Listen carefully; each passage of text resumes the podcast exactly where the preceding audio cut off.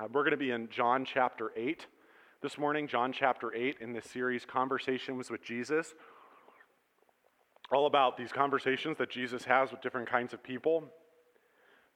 So let me pray and then we'll get into it. John chapter 8, verses 1 through 11. Jesus, um, we thank you that you do not see us as trash, but you see us as your treasure. Uh, you, you see us as your prized possession.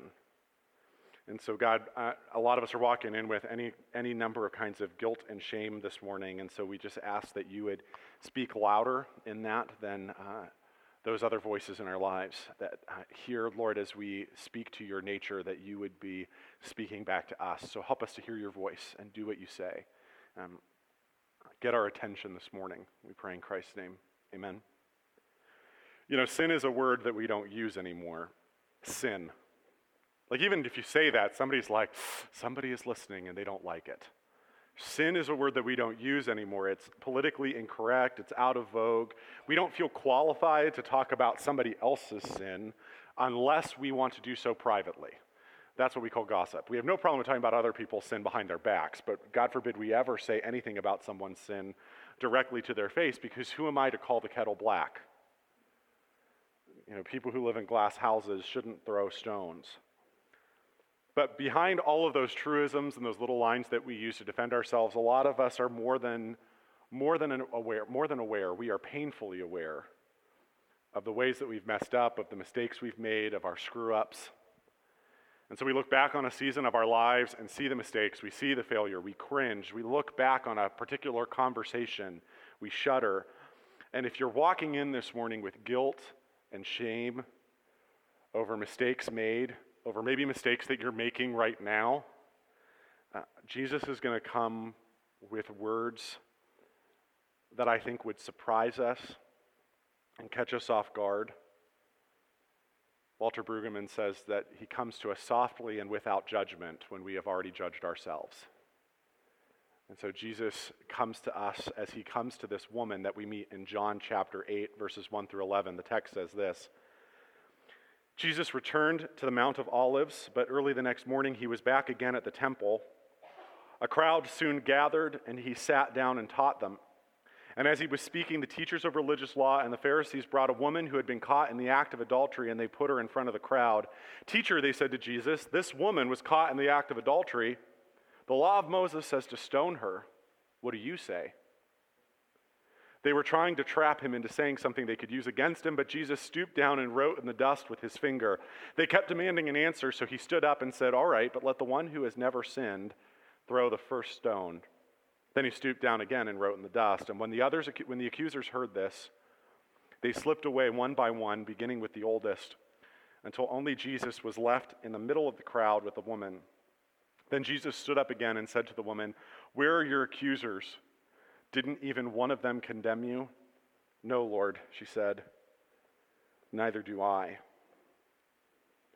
John 8 opens on this scene where Jesus is teaching to the temple, teaching to this large crowd that has gathered around him, and his popularity has grown significantly by the time we hit this midpoint in John's gospel. So here he is teaching to these crowds, and the Pharisees see this large crowd as an opportunity to shame and guilt Jesus. And so they drag this woman uh, in front of these older brother types. If you were here with us this week, you can catch that. And by the way, if you ever miss a sermon, uh, they get posted online to SoundCloud, which you can find on an app on your phone and on our Facebook page. And, and so they drag, these religious leaders drag this woman caught in adultery, and they're trying to trap Jesus into saying something they could use against him. I, I feel compelled to tell you that if you notice in your Bible that this text is in italics or has brackets around it, it says something like the most ancient Greek manuscripts do not include John 7:53 to 8:11. This is New Testament scholars just trying to screw with me uh, uh, this morning because here's the reality of how the Bible was made. Uh, the, we do not have any existing manuscripts of the original copies of the New Testament. We have copies of copies of copies. But by every scholarly measure, every copy of a copy of a copy that we have is more accurate and more reliable than other historical documents that you would think are more accurate and more reliable. We're now talking about something I can nerd out about. It's called textual criticism. Textual criticism is the art of trying to figure out what the Bible really, really says. So you had all of these copies of copies of copies of John's gospel distributed around the ancient world. And eventually, the earliest, the, while the earliest ones did not include this story, later manuscripts did. Now, this breaks a rule of textual criticism. Textual critics always look for the oldest manuscript because it's the closest. Imagine playing a game of telephone. The person right next to the first person probably has a more accurate message than the tenth person. The problem is, again, New Testament scholars and Bible publishers are trying to mess with me, and so they decide to put in brackets in this Bible that they've published that this was not in the earliest manuscript. So why include it? They include it because it probably did happen.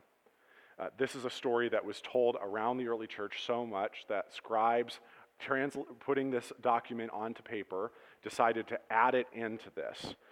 And so here's what this means we can trust the Bible okay, because we know that God superintends this process of, of, of, of telephone. We know that the Bible is a very human document. We know it, was writ- it did not drop out of heaven, just written by God's hands. But we want to talk about this story because in the history of the church, they said this is accurate, this is scripture to us. And so we can kind of trust this process. And if that leaves you with more questions than answers, welcome to the New Testament. Jesus brings this, sees this woman in front of her, in front of him. He sees this woman and he starts writing in the dust. And eventually stands up and looks at these men around, around this adulterous woman and says, he, is without, he who is without sin can cast the first stone.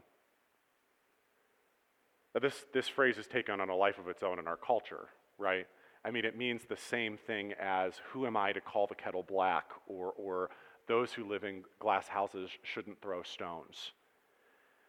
We read this and we think Jesus is telling us, well, judge not, lest you be judged. We think he's saying to all of these people, everybody's guilty, so nobody's to blame. But that's not what's happening in this text. You know, when Jesus says to these people, Let he who is without sin cast the first stone, the men that accuse this woman walk away because they recognize their guilt in bringing, him, bringing her before Jesus. Listen, in the Old Testament, uh, to catch a woman in adultery required two witnesses seeing the incident, and if you don't know what the incident is, go home and ask your mom. Uh, seeing the incident at the exact same time in the exact same place, which basically mean if you caught somebody in adultery, it's because you set a trap to catch somebody in adultery. And so these men bring this woman that they have trapped in her sin before Jesus in order to trap Jesus. And so when Jesus says, Let he who is without sin cast the first stone, they don't walk away because they think, Oh, gosh darn it, Jesus is right. I've done bad things, you've done bad things, let's all go home.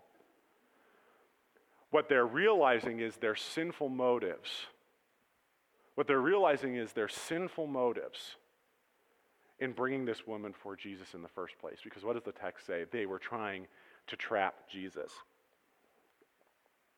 And yet, this still leaves us with a question because we'd much rather let he who is without sin cast the first stone mean that I am off the hook from ever addressing somebody else's sin. We're much more comfortable with judge not lest ye be judged. You do your thing, I'll do mine, and we'll all just kind of be friends together. But that's not really what the New Testament teaches about talking about each other's sin. There's a few things that the New Testament teaches us when it comes about talking about sin, about, about judging. And one of those things is found in 1 Corinthians 5. Paul says, It isn't my responsibility to judge outsiders, it certainly is your responsibility to judge those inside the church. It isn't my responsibility to judge outsiders, Paul says but it certainly is our responsibility to judge those inside the church who are sinning. God will judge those on the outside. A lot of us, when we think of judging, we think of those people that hold like big, mean signs outside of funerals, or that protest or yell, or that post that weird Christian Republican person, or that weird Christian Democrat person who po- posts time after time after time on our newsfeed about how wrong the world is. But the reality is, our judgment as the church is not directed toward those outside of it, it is directed at those already inside the church. I'm supposed to be all up in your business, not in the society's. When I preached this at our earlier service, it got really quiet too. It's okay. Because we're, not, we're, we're told not to judge the outside, we're to judge on the inside. And then Paul makes it even more uncomfortable in 1 Corinthians 4 when he says, Don't make judgments about anyone ahead of time before the Lord returns, for he will bring out our darkest secrets to light, and he will reveal our private motives. Then he will give to each one whatever praise is due. So here's what I'm not supposed to do I'm not to judge those on the outside, nor am I supposed to judge the motives of your heart that I know nothing about. And the problem with that is, is that's 80% of what I spend judging. Because I'll be driving in the car and talking about somebody who's giving us a hard time, and I will say, well, they just do this or that because they just feel like this. They just get mad at me because they used to be in control and, and now they're not. Uh, they just need to feel, they just need to put other people down because they don't feel good about themselves inside. See, what do we do all the time in our psychologized age is try to rip up and dig into other people's motives all the time, but I'm not supposed to judge that. Unless you've told me the motives of your heart, it's not my job to guess and accuse on the basis of what may or may not be in your heart. I'm not supposed to judge those on the outside. I'm not supposed to judge uh, your motives, which I know nothing about. Here's what I am supposed to judge I'm supposed to judge your fruit. Jesus says a tree is identified by its fruit. If a tree is good, its fruit will be good, and if a tree is bad, its fruit will be bad. Here's what we judge when we judge on the inside, what we do is we examine and lovingly address. We do this graciously, graciously and kindly. We do it in the safety of committed, servant hearted relationship, but we address explicitly sinful behavior. We examine and address lovingly, graciously, kindly, in the safety of committed, servant hearted relationships, the explicitly sinful behavior of a professing Christian. One more time. We examine, we address, we judge lovingly, graciously, kindly, in the safety of a committed, servant hearted relationship, the explicitly sinful behavior of a professing Christian. The problem with this is a couple of things. The first of all, most of us don't know how to do this, and the second thing is that none of us do it. See, what we're actually more interested in is doing the 80% of judging that we shouldn't be doing instead of the 20% that we should. So we'd rather not directly and personally and lovingly express and address sin in a person's life. What we'd rather do is tell five other people about what we think their motives are to be. So we spend all of this time saying, well, he just does this and he just does that, and they do it because of this, this, and this, and this motive and that motive. But Scripture says not to do that. Scripture says that I'm supposed to go to somebody and say to them, I'm seeing this in your life. And here's the other piece of this that's, that's important when we express concern over sin in somebody's life, we always end the sentence with a question, not a period. We end the sentence in a question, not a period. Kyle, I've been seeing a little bit of arrogance bubble up in your heart. Do you think that could be true? Kyle, I, have been noticing this shift uh, in your attitude lately. I'm wondering why that is. Hey, I have some concerns about the way that you're ordering your priorities right now. Do you think we could have a conversation about that?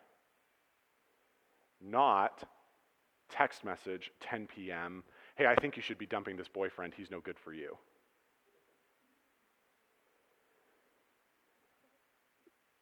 Again, it's quiet in here, so shake it off. But this is what it means to be part of the people of Jesus. It means that I am my brother's keeper. I am my sister's keeper. We watch over each other's souls. And we do so lovingly, we do so calmly, we do so directly.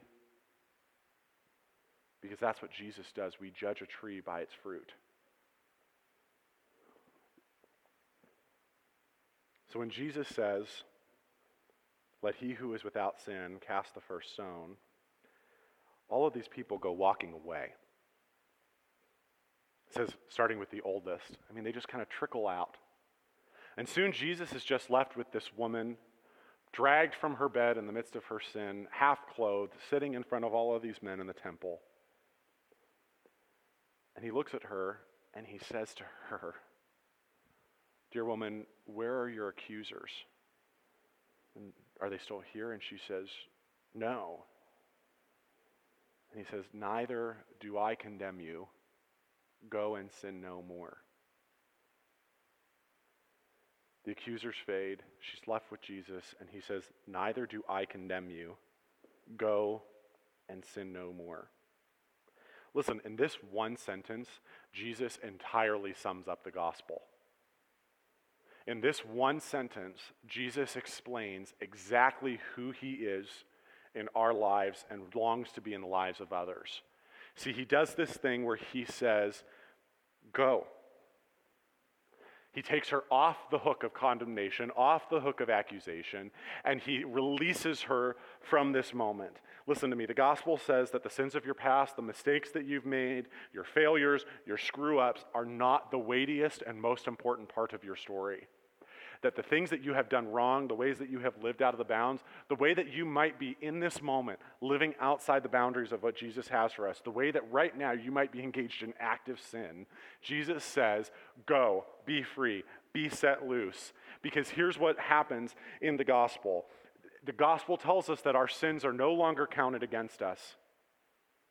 Think about that. This, our sins are no longer counted against us. Instead, they are counted against Jesus. Uh, scripture says that he nailed the record of wrongs against us to the cross when he died. The things that you hold, that you feel like are held against you, Jesus says, go. He says, I have died for these things. He lets us free, he lets us go. But then he says, go and sin no more. Jesus does not say, go and just keep on sinning and do whatever feels good because I'm good and you're good and it's great. And you just do whatever feels nice. Just go do that. He, he, he doesn't say that, nor does he say, go and if you do this one more time, I will smash you with the wrath of a thousand fires. I mean, no he says, go and sin no more. See, the gospel, on the other hand, on the one hand, we can, we can overemphasize one sense of it, which is, oh, I can just be free and let whatever happen. But on the other hand, we can overemphasize his wrath, and, that, and that's not what he's doing. He, the gospel is not a blank check. The gospel is not a blank check for you to do whatever the heck you want. The gospel is not a blank check uh, for you to just continue on in a pattern of sin. He says, go and sin no more. Paul, when he talks about this idea, he says, Shall we go on sinning so that grace may abound? And the early church, because of the freedom they felt, they were like, Hey, listen, when I sin, it gives God an opportunity to demonstrate his mercy to me. So here's what I'm going to do I'm going to sin a lot. Because that means God can show his mercy a lot, right? And Paul says, Shall we go on sinning so that grace may abound? He says, Me genoito, which is the strongest word in the New Testament for no way, Jose. Uh uh no way, not to do it. Heck no. In fact, it's more like HE double toothpicks no. Do you know what I'm saying? I mean, Paul is saying in the strongest possible terms, no, we don't go on sinning so that grace may abound, because then he says, how can we who have died to sin still live in it? In the death of Jesus, sin's power has been canceled in our lives, so we can't continue to live in a kingdom that our citizenship has been transferred from. We can't continue to do that. Paul makes this case. And so, what we find in John 8 in this interchange with this woman is that we, we treat sin too harshly and not harshly enough at the exact same time. We treat sin too harshly and not harshly enough at the same time. Because we are very interested in treating others' sin harshly. Do you know what gossip is? Gossip is confessing somebody's sin for them. We are all about how other people's sin should be treated harshly, but we're not all that interested in our sin being treated harshly. We take it not seriously enough and too seriously at the exact same time. And yet, Jesus' words, go and sin no more, call us to live in a place of grace and forgiveness and in a place of obedience and trust.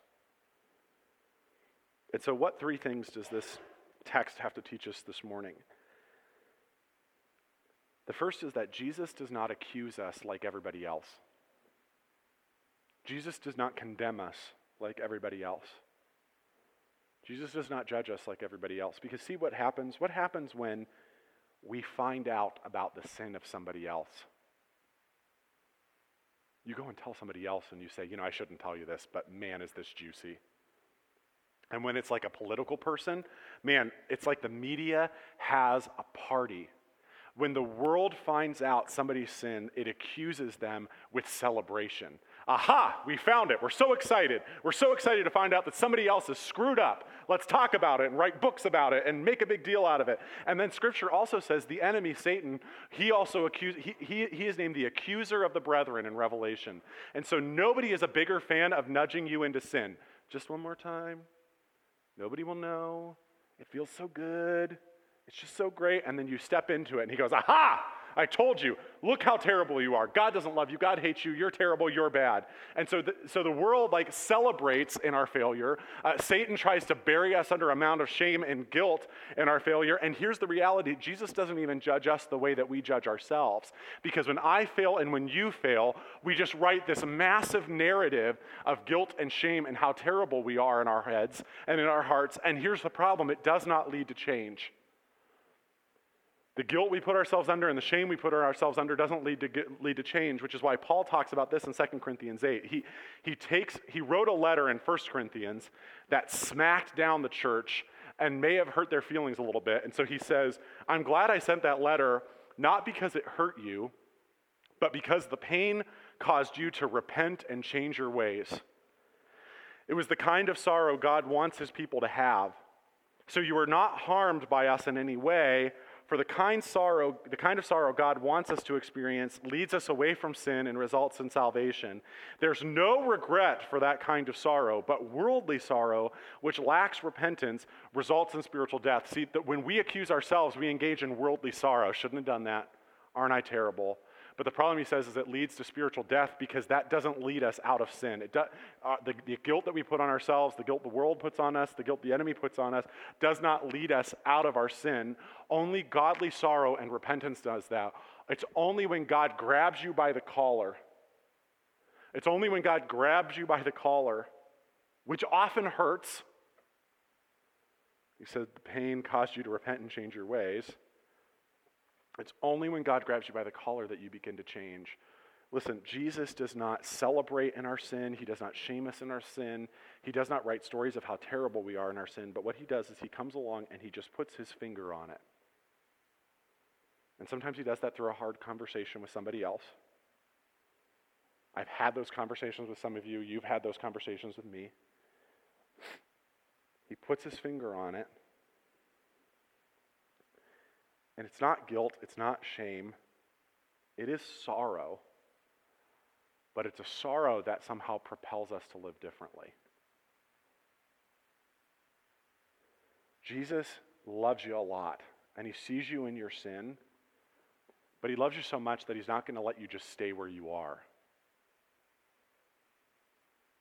He's going to invite change which is the second thing we find. The second thing we see in this text Jesus doesn't judge us. He comes to us softly without judgment. He helps us change, but that's because he does take sin seriously. You know, some people read the Old Testament and the New, and they say the God of the Old Testament's pretty ticked off all the time. A lot of blood, a lot of smoke, a lot of fire. But Jesus, man, is he our buddy? We can like play ukulele with him on canoes at camp. Um, and, and, and yet, the problem is they're the same person. Jesus in the new is the face of the God of the old. And so Jesus still takes sin seriously. He says, Go and sin no more. Jesus' words to you, if you're caught in a pattern of sin or you have been, is don't, don't keep doing that. But he comes alongside to help us in that. Jesus is not one who, when it comes to the sin in our life, engages in practices of removal. He does not see the sin in our life and say, Oh, that gross habit that you've got, let me just take that and throw that away. He does not come into our house and just remove the gross toilet. He wants to renovate the whole thing. He wants to renovate the heart, which is a painful process. It's a long process. It's a transformational process, and often, in some cases, requires multiple contractors. Sometimes it means I need a couple of friends, I need an accountability partner, I need to be honest with a few people, and in some small cases, in some cases, I need to go talk to a counselor about this. Because some things have gotten so entangled into my soul that I, I, I can't do that. And some sin in our lives um, is really even connected to some other things psychologically. I mean, I was just at this drug summit. We talked all about how the vast majority of, of people who are addicted to something experience childhood trauma. Well, it sounds like we probably need to deal with the childhood trauma. We can't just keep putting band aids on the sin that you kind of keep going back to to cope with that. Sometimes it takes multiple contractors, but it also takes a decision on our part. I mean, Jesus talks about how he comes alongside of us. It says, Scripture says, I have not given you a spirit of fear, but I have given you the spirit of love, of power, and of self control. When you step across the line of faith, God dwells within you and partners in you so that you can say no to sin. It is only by His grace that that is possible. And then Paul says in Philippians 2 that God works in us so that we have both the energy and the desire to do what pleases Him. Let me tell you something weird about when you start following Jesus. Well, the whole thing's weird, really, but all of a sudden you start doing things that you wouldn't normally do and liking them. Suddenly you find yourself liking people that you would not normally like, and that's disturbing to you on a level, and yet not anymore. That's because God works in us both to give us the desire and the energy to do what pleases Him. It's a crazy process, but He does this because Jesus takes sin seriously. But He doesn't just take seriously and point the finger and tell us how screwed up we are. He says, I can help with that. And so He comes alongside, He fills us with His Spirit, He fills us with His presence, and He walks with us. And if you hear nothing else, here's, here's what I want you to remember this morning is that Jesus is very good at separating the sins of our past from our present and future. Jesus is very good at separating the sins of our past from our present and future. Scripture says, I have separated your sin from you as far as the east is from the west. Would anybody like to guess how far that is? Pretty far. Uh, scripture says, I, I will not remember your sins anymore. Doesn't mean like God forgot or like had to put a post it down to remember like that you screwed up that one time. It just means that He chooses not to bring those things to minds about us. Just like you as a parent, when your kids screw up, you just eventually start choosing not to bring everything they do wrong to mind. Otherwise, you go to a crazy place. Another way to think about this is that Jesus doesn't just see your sin, he sees your potential. When he says, go and sin no more, he's not just like letting this woman off the hook, we'll see you later, peace out. I mean, she calls him Lord. He says, she says, where, he says, where are your, are your accusers? Are they still here? And she says, no, Lord. Something shifted in her heart. And he kind of calls her onto this journey of something new. There's something new on the other side of your sin. You're settling for, for too little. And so Jesus doesn't just see the sins of your past, he doesn't just see your mistakes. He doesn't say, I can't use that guy, he screwed up. He only sees the potential of who you are and who you could be and says, I can work with that. Let's pray. Jesus, um, thank you that you see our potential, that you see us clearly. Jesus, we come to you in this moment and we just want to name the ways that we've lived out of bounds this week.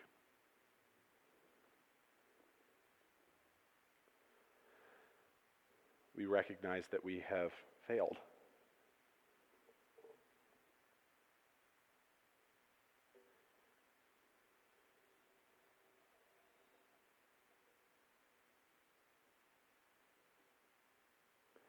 But Jesus, you desire so much more for us.